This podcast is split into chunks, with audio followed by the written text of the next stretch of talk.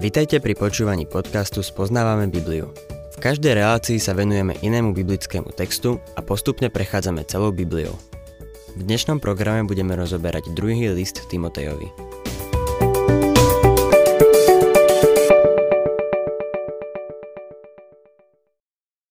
Milí poslucháči, po prvom liste Timotejovi budeme plynule pokračovať druhým Timotejovi.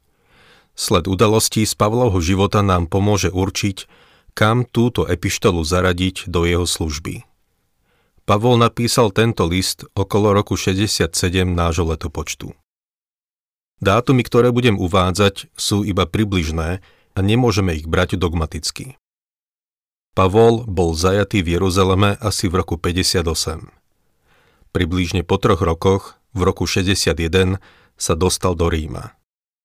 Tieto tri roky strávil vo vezení, mohli by sme povedať vo väzbe, keď pred rímskymi vladármi išiel od jedného výsluchu k druhému.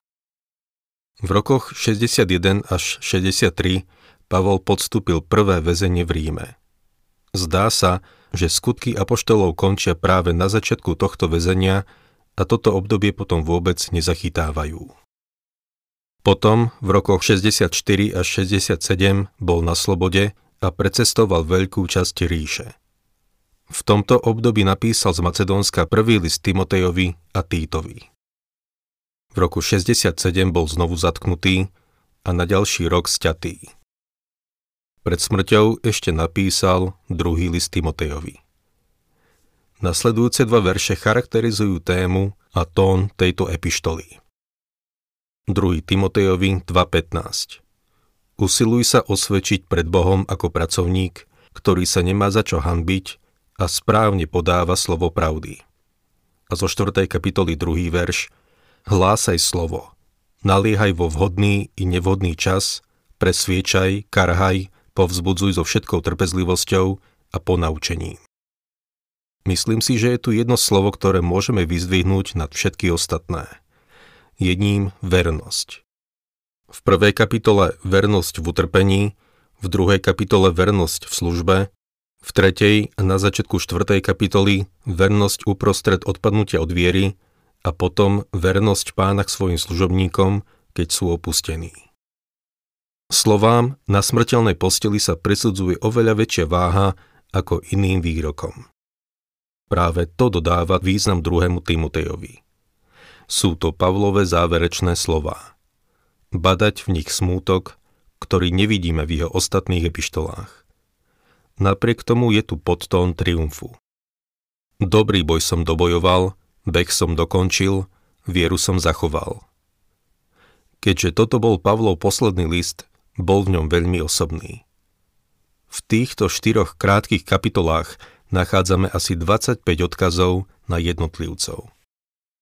V druhom Timotejovi sa na horizonte črtá zlovesný čierny mrak.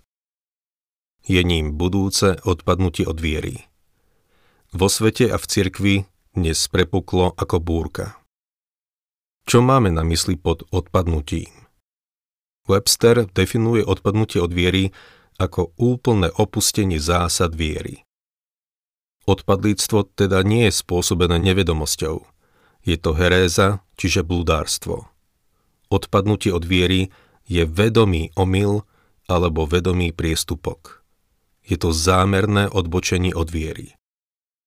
Odpadlík je človek, ktorý pozná pravdu Evanielia a učenie viery, ale zavrhol ich. Tu, v druhom liste Timotejovi, Pavol hovorí o konečnom ovoci zvestovania Evanielia. Konečným výsledkom nebude úplné obrátenie ľudstva ani neohlásený začiatok tisícročného kráľovstva. Naopak, príde odpadnutie, ktoré takmer vymaže pravú vieru zo zeme. Na konci vekov vlastne nastanú dva odchody. Najprv cirkev opustí túto zem, čomu hovoríme vytrhnutie, čo je preklad greckého slova harpazo, čiže uchvátenie. V 1. Tesaloničanom 4. kapitole od 16. po 17. verš čítame. Lebo vo chvíli, keď zaznie povel, hlas Archaniela a Božia polnica, sám pán zostúpi z neba a prví vstanú tí, čo zomreli v Kristovi. Potom my, ktorí zostaneme nažive, spolu s nimi budeme uchvátení v oblakoch hore v ústretí pánovi a budeme tak navždy s pánom. Keď veriaci opustia túto zem, organizácia, tá stará ulita, ktorá tu po cirkvi zostane, úplne opustí vieru. To je teda ten druhý odchod. Odchod od viery. Pán Ježiš sám k tomu povedal tieto desivé slová. Či syn človeka nájde vieru na zemi, keď príde? Lukáš 18.8 V grečtine si táto formulácia vety vyžaduje negatívnu odpoveď. Takže odpoveď je nie. Nenájde vieru na zemi, keď príde. Tento pohľad nekorešponduje s dnešným sociálnym evaneliom, ktoré očakáva, že svet sa zmení spojením so sociálnym systémom. Takíto márnomyselní optimisti nemajú trpezlivosť so žalostnými slovami druhého listu Timotejovi a označujú ma za intelektuálneho spiatočníka. No napriek tomu fakty, dejiny a udalosti svedčia o tom, že Pavol mal pravdu. Nachádzame sa uprostred odpadnutia, ktoré sa do detailov zoduje s Pavlovými slovami.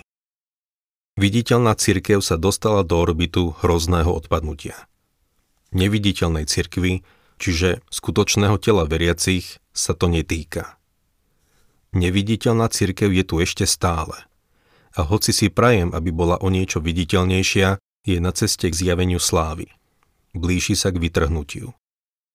V tejto dobe, v ktorej žijeme, je to veľmi utešujúca myšlienka. Kvôli hrozbe odpadnutia Pavol v tejto epištole kladie oveľa väčší dôraz na Božie slovo ako v iných epištolách. V tomto je zajedno za poštolom Petrom. Obaja vo svojich labutích piesňach, čiže v druhom Timotejovi a v druhom Petrovom, kladú dôraz na Božie slovo a evanelium. Milý poslucháč, evanelium spočíva na ohromnom fakte a tým faktom je úplná skazenosť človeka. Inými slovami, človek je stratený hriešnik. Jeden súčasný pedagóg to vyjadril takto – tam, kde vzdelanie predpokladá, že vonkajší ľudský činiteľ môže byť nápomocný pri morálnom zlepšení človeka, tradičné kresťanstvo predpokladá, že tým činiteľom je Boh. A bez tak sa morálna prirodzenosť človeka nezlepší, ale zamení sa za novú. Človek je v takom stave, že nemôže byť spasený dokonalou poslušnosťou, pretože jej nie je schopný. Nedokonalou poslušnosťou nemôže byť spasený, pretože Boh ju nepríjme. Jediným riešením je preto evanelium o Božej milosti, v ktorej sa Boh skláňa k riešnikovi a zachraňuje ho na základe Kristovej smrti a vzkriesenia. Viera v Krista transformuje ľudský život. Po celom svete vidíme príklady toho, ako sa muži a ženy menia evanelium o Božej milosti.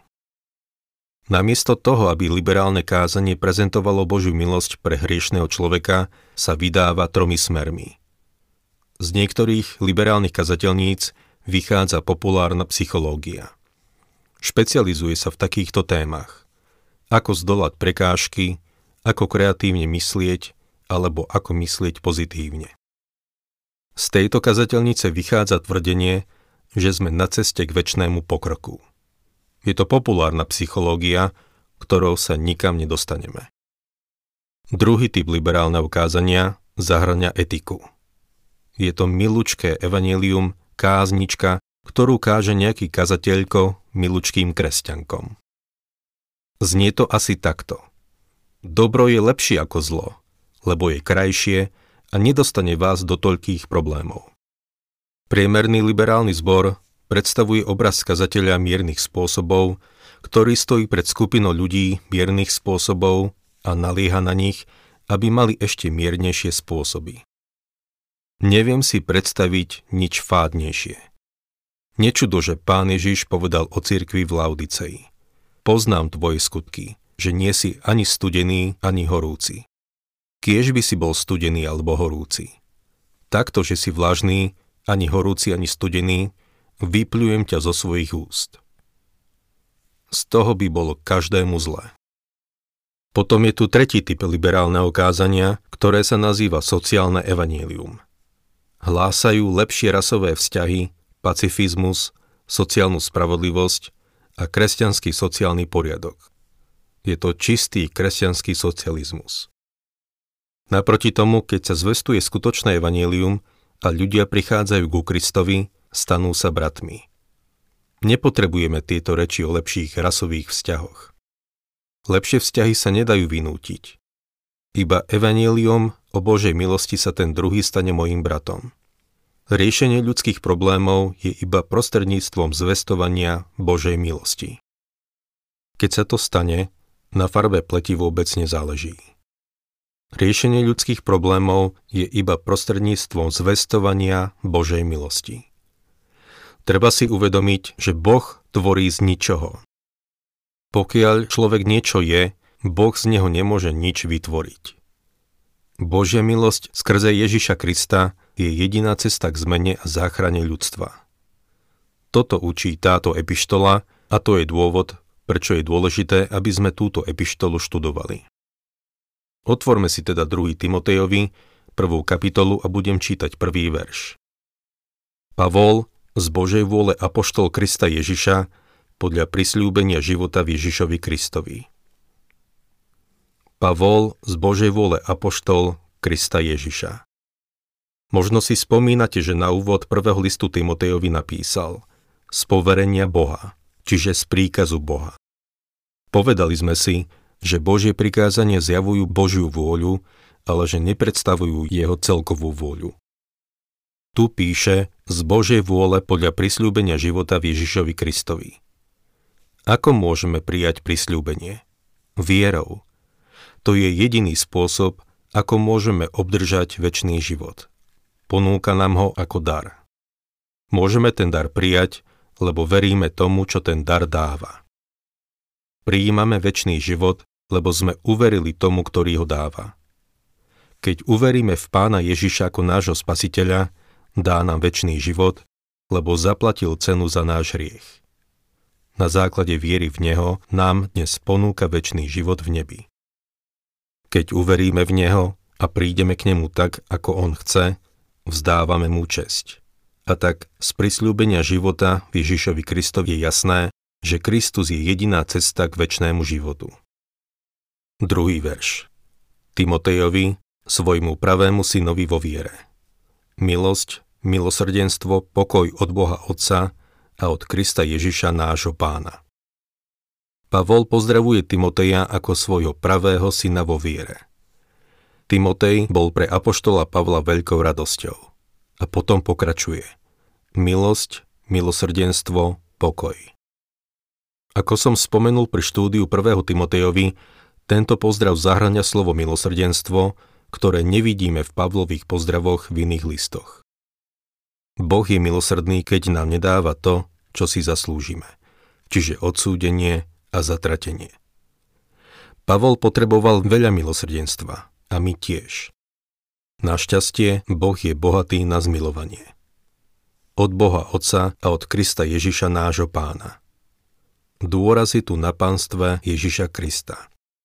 Tretí verš. Ďakujem Bohu, ktorému slúžim ako moji predkovia s čistým svedomím, keď neprestajne dňom i nocou vo svojich prozbách spomínam na teba. Timotej bol na Pavlovom modlitebnom zozname.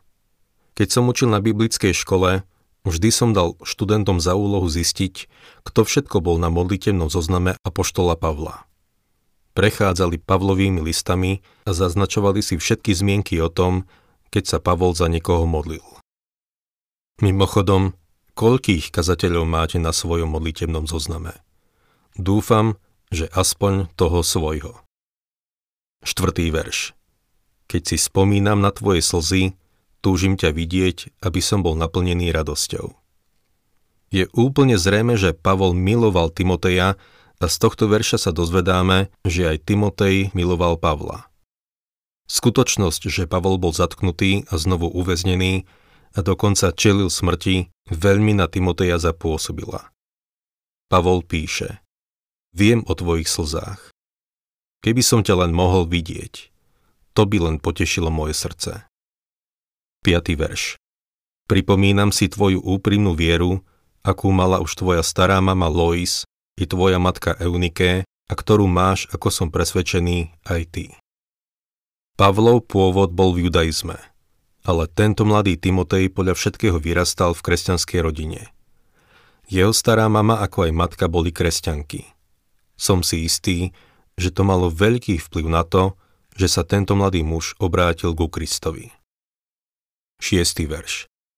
Preto ti pripomínam, aby si roznecoval oheň Božieho daru, ktorý si dostal vkladaním mojich rúk.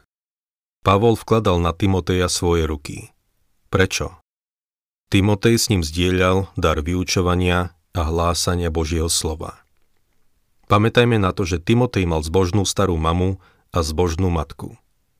Jeho otec bol Grék a nevie sa, či uveril, či sa stal Božím dieťaťom, ale vieme, že aspoň jeho matka a stará mama mali veľa spoločného s jeho rozhodnutím pre Krista. Dnes tu budeme musieť skončiť. Na budúce sa k tomuto veršu vrátime.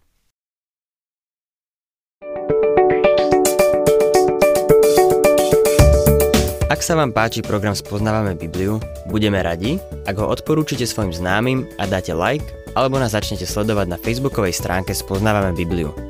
A ak vás niečo oslovilo alebo zaujalo, napíšte nám cez Facebook alebo na adresu spoznávame.bibliu zavinač gmail.com.